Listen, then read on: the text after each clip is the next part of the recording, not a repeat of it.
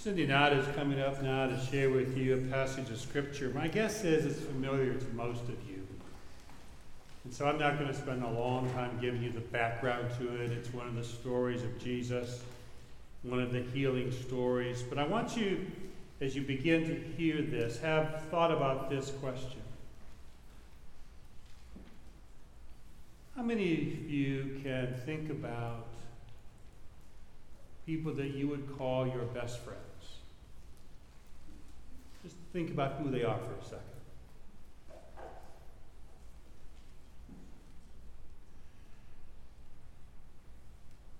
How far would you go to care for them? And how far would they go to care for you? Cindy, share with us the scripture, please. One day, while he was teaching, Pharisees and teachers of the law were sitting nearby.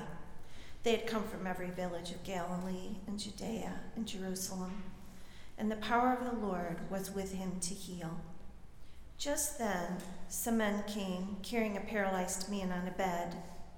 They were trying to bring him in and lay him before Jesus, but finding no way to bring him in because of the crowd, they went up, went up on the roof and let him down with his bed through the tiles into the middle of the crowd in front of Jesus. When he saw their faith, he said, Friend, your sins are forgiven you. Then the scribes and the Pharisees began to question Who is this who is speaking blasphemies? Who can forgive sins but God alone? When Jesus perceived their questionings, he answered them. Why do you raise such questions in your hearts? Which is easier to say, Your sins are forgiven you, or to say, Stand up and walk? But so that you may know that the Son of Man has authority on earth to forgive sins, he said to the one who is paralyzed, I say to you, stand up and take your bed and go to your home. Immediately he stood up before them, took what he had been lying on and went to his home, glorifying God. Amazement seized all of them, and they glorified God and were filled with awe, saying, We have seen strange things today. The word of God for the people of God. Thanks be to God. Thank you, Cindy. Would you join with me in a moment of prayer?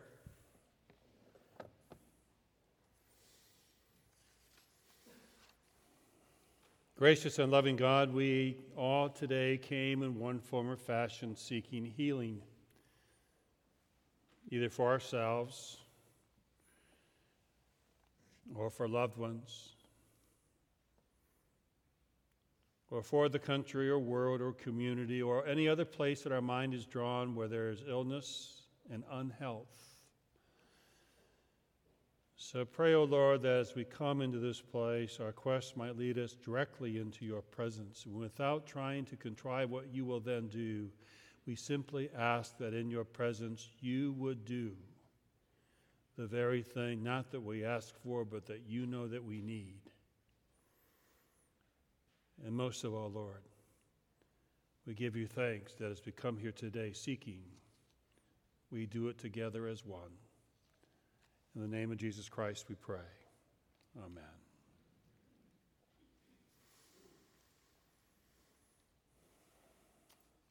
Do you want to be made well?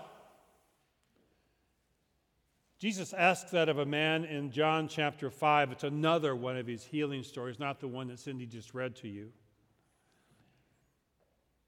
The person he asks it of had been laying by a pool that he had hoped would bring healing. He'd been lying there for 38 years. He'd been ill for 38 years. And when you've been sick that long, you no longer have just a diagnosis, you have an identity. There's the person who's been sick for 38 years. There's a person with this malady or this illness. And when you have a sickness or an illness that begins to define your identity, that has begun to dictate your life and the way in which you think about yourself and the world, the question may be appropriate do you want to be made well? Because it will change everything about you. And sometimes that change is hard to accept, hard to think about going through. Today we're going to be thinking about being well, but before we begin any further in this, let me ask again as you think about your quest for health and wholeness, do you want to be made well? That's the power of sickness. Sickness is always about more than diagnosis and cure. Sickness is about a sense of ourself and our ability to live our lives as we want or as we are called to. It impacts our relationships. Right now, even simply in this wonderful time of Michigan that we celebrate annually, we call it flu season. Give it up for flu season! We're all a little more suspicious about the person across the room from us or table or sitting next to us in a pew. We uh, use sanitizer more, and we are concerned a little bit to make sure we stay healthy. Of course, if you get the flu, you are wise to change your life and let the illness run its course. Don't compound it by trying just to get tougher than it. Let it get done, get well. Our own Reverend Megan today is not here this morning because this week she has had a bad case of the flu. She is better today, I'm glad to tell you. And in conversation with her over the weekend, she was feeling so much better. There was a moment we wondered and then she said the doctor said that she could be contagious perhaps up through Tuesday. I said, See you Wednesday. now, she really would rather be here this morning. I know that for a fact, but sickness has dictated other plans for her. It's funny how illness can affect so much so quickly. Anybody here planning a trip to China this week? Isn't it amazing that an illness can begin to be a global concern, not quite panic yet, but how far do you think that is away? The power of illness is demonstrated of our current fear of the coronavirus. And while we may make jokes that if we just find the right kind of beer, it will go away, the reality is, is that already borders are being closed, flights are being canceled, whole cities are being shut down and we're a little nervous. All because of an illness. And that all that makes us sick can be treated with an antibiotic. If sickness is defined as being unwell, then we can think of many different kinds of sicknesses, illnesses. To be unwell can also describe when we are unable or unwilling to live our best lives because of our emotional and spiritual dis ease. Now, there are too many diseases to list that can make us unwell, but if I ask you to think about the diseases you know of that come from broken hearts, broken minds, and broken spirits, you can identify some.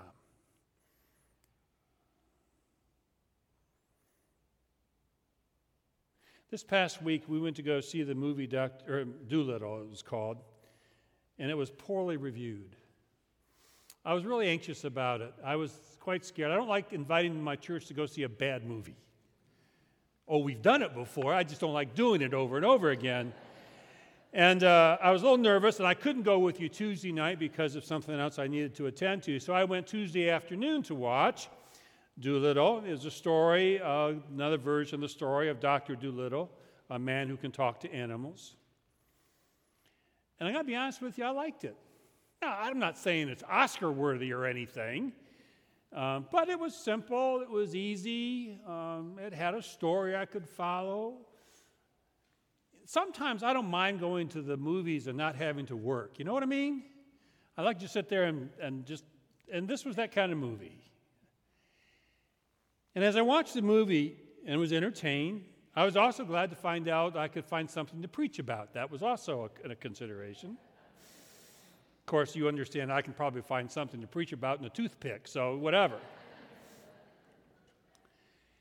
And for me, the, uh, the takeaway from this movie was pretty evident right at the beginning. As the movie begins, we meet Tommy Stubbins, who is a young adolescent boy who has a very soft heart, and in a forced shooting the gun with his family who said he needed to do it. He shot a gun intentionally trying to make sure he didn't shoot what he was aiming at, but unfortunately hit a squirrel. So now he's got a wounded squirrel that he cares about and wants to get made well. So he tries to take it to where he has heard about this Dr. Dolittle. Dr. Dolittle, as the movie begins, is grief sick over the loss, the death of his wife, and that grief has insulated him from all human contact. And what shakes him and Tommy both from where they are to where they need to go was the fact that a very young Queen Victoria, who had known Dr. Dolittle for her life, uh, was very ill and close to death. So he is summoned because he has to help heal the Queen. And so all these three moments of crisis come together, and Tommy Stubbins and Dr. Dolittle and a gorilla and a duck and a squirrel that's healing and so on all go on this quest to go find the magical potion that will heal the queen. They are on a quest for healing. And I thought about that a lot over this week. I thought about it as I thought back about various times I've been with people in need of healing, people I'm walking with right now who are in some level of sickness of many kinds. And I thought about the power of that quest. And my guess is if I ask you to think about it too, you also have remembrances and maybe current experiences of what it is to be unwell, to be sick, and to desire and seek and yearn for healing, whether it's a body, spirit, or mind. Have you had those moments in your life? Then I'm going to ask you right now can you think not about the disease, but rather about the people who walked with you, who sat with you, who encouraged you, who comforted you, who prodded you? towards healing. Think about those people right now. Can you think of some? Then let me indulge you, or would you please indulge me, I guess, really. Let me ask you this. If you want to, I'd invite you to raise your hand. I don't have time for everybody, but if you raise your hand uh, and just say the name or a few of the names of the people you're thinking of right now.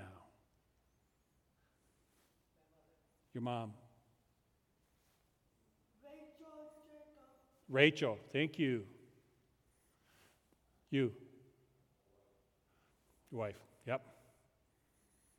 Others? Anybody in the balcony? I'll come back to you. Your pastor. Your wife and grandson. Anyone? Uh, Optimist Club. Sue? Son Chris. Your husband. And in the back. Okay. Those names are random to most of you. You don't know who they are really, perhaps. But to those of you who named them, and for those of you who are thinking of people, those names are more than just names of people. They're names of angels. They're names of people for whom you have experienced some of the most sacred walk. They have been critical to you, and they will be ever the people that you think of and give God thanks for because they have helped you know the power of healing. We know the power of those who sit with us during our time of illness. One of the privileges we have in the church, both clergy and laity alike, is the privilege of knowing what it is to sit by people while they are ill sit with them through their illness. And it is not as if somehow we have the ability to always control the outcome, but we have the ability to impact the quality and character of the quest. And those who help us on our own quests become representatives of God to us, who become for us reminders of the fact that we serve a living God who always remains faithful and close in that quest we all have to be made well. In fact, it seems to me one of the ways we can talk about a church is that we are called to be a community of people on a mutual quest for health, for healing, for healing, for hope. And we do so not only in the sense that I'm sick and you help me and you're sick and I help you, but rather that we're addressing illnesses that are larger than our own sniffles and cancers. We're addressing issues that debilitate more than one or two people, but groups of people. We talk about healing not only for us, but for the community around us. We are called to be a place where people come to when they are sick, when they are hurting, because here compassion needs to reign, and we need to be the people who are willing to say, Yeah, we'll walk with you. Because we have come to understand that healing is not a solo effort, because healing is never one dimensional. Really, it doesn't matter what disease you have, does it? You need others around you. Oh, yeah, I know. Once in a while, you can suck it up and heal yourself if you've got a cold. Well, not if you're a man, but you know what I'm saying. I preach the truth here, and I'm just telling you the truth. We're whiny and get over it, that's what we're going to be. But the reality is, whatever the disease is, it never is just about the sickness. It's about how it affects how we feel emotionally, how we see the world, and how it changes our life. Maybe for a short time, maybe for a long time, maybe forever. And it takes more than ourselves to go on those quests. So perhaps the greatest power that we have as a church in healing is to offer a community that comes around us and that we become a community that comes around the larger community offering hope. Our scripture for today gives a picture of one such moment like this. Jesus' presence has come into a community, and his, his uh, popularity has already gathered a crowd. There are the scribes and Pharisees who've come early to get a front row seat so they can criticize everything they don't like about what he does. Glad you're here. But then he also cares about the others who come, and of those coming, there, you know what? They came because they needed to be healed. They wanted to receive a message of hope. They were curious if he was the Messiah. They wanted to be entertained. All kinds of reasons to be there. But there was one man, at least, who came because they had heard that Jesus could heal, and this man was ill. Whatever it was, we don't know for sure, but we do know it was the kind that he couldn't walk on his own. So he had a group of friends say, Hey, we'll take you. They put him on a stretcher and they carried him to the house. And they get to the house carrying their buddy on a stretcher. And they can't get in because there's just too many people. This is where the story gets interesting. You know that one of the guys carrying that stretcher with their buddy lying on it was an engineer who steps back and goes, Hey, you know what I'm thinking? And they began to figure out how they can climb up on top of the house with the stretcher, with the buddy on it, and get up to the top of the how are we going to get in? I know we'll tear the roof apart and we'll lower him down. At which point in my mind if i'm the guy on the stretcher i'm saying i'm healed. Let me what are you guys thinking which isn't it often true sometimes when the people who are walking with you on that quest, you go, What are you guys thinking? Why are you still here? Why are you hanging in here with me? Don't make me do that. But they were determined to not stop at accepting disease for their friend. They were the community who said, We will go to places that you cannot imagine others would go because we believe there is healing for you in the presence of this guy. And so they go and get on top of the house and break through the roof. And I've had people say to me, Yeah, but you know, it was only thatched roof. I don't care how they made the hole, they still got to get the guy down to the ground. Listen,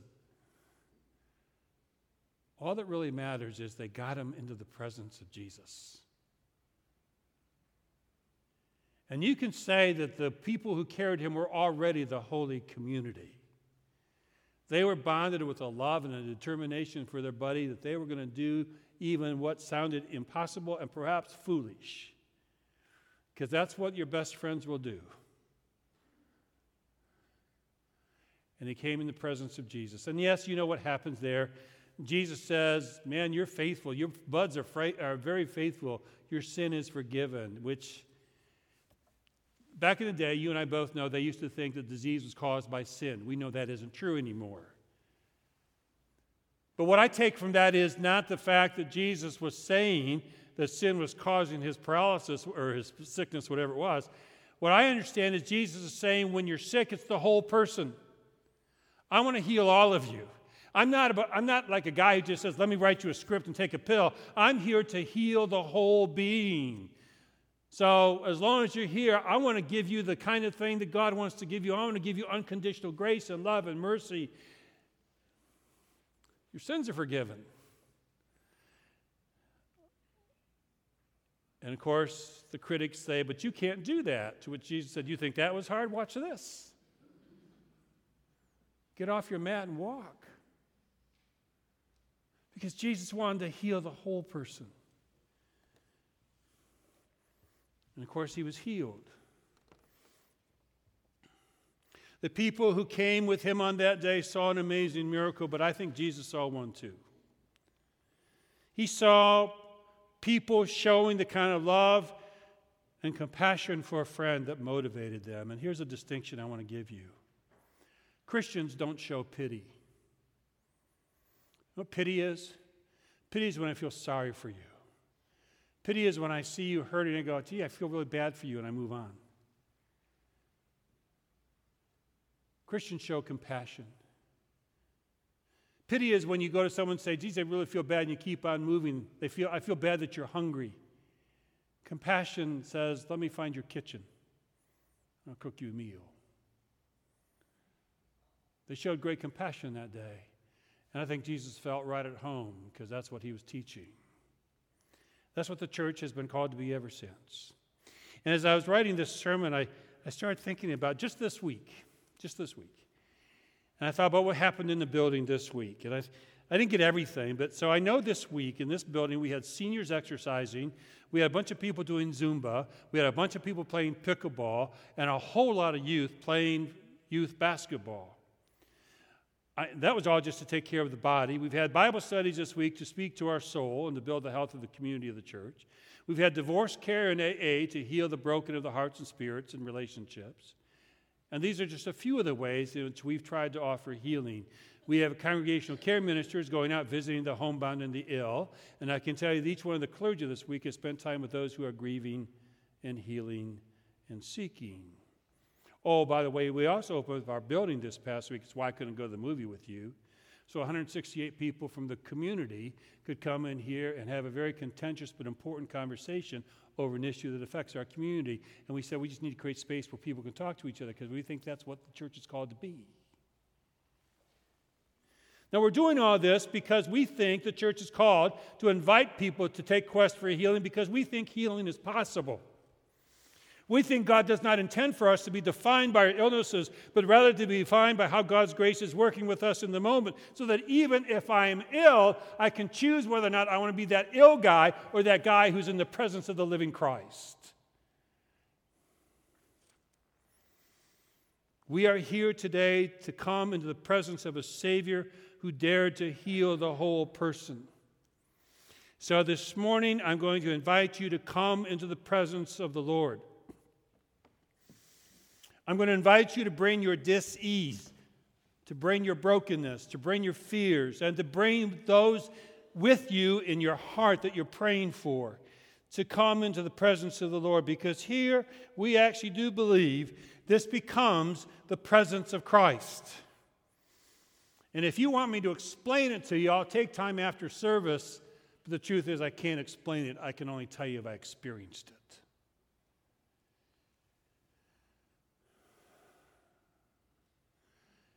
And this healing is not just for those who think they understand. It's for all of us because none of us fully understand. It's about faith, it's about mercy, and it's about the compassion of Jesus Christ.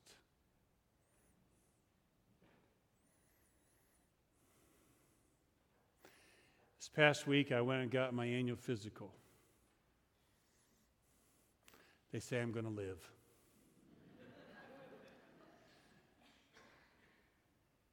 And she gave me a prescription for a little pill that I've been taking for about 15, 20 years. And I'll take it.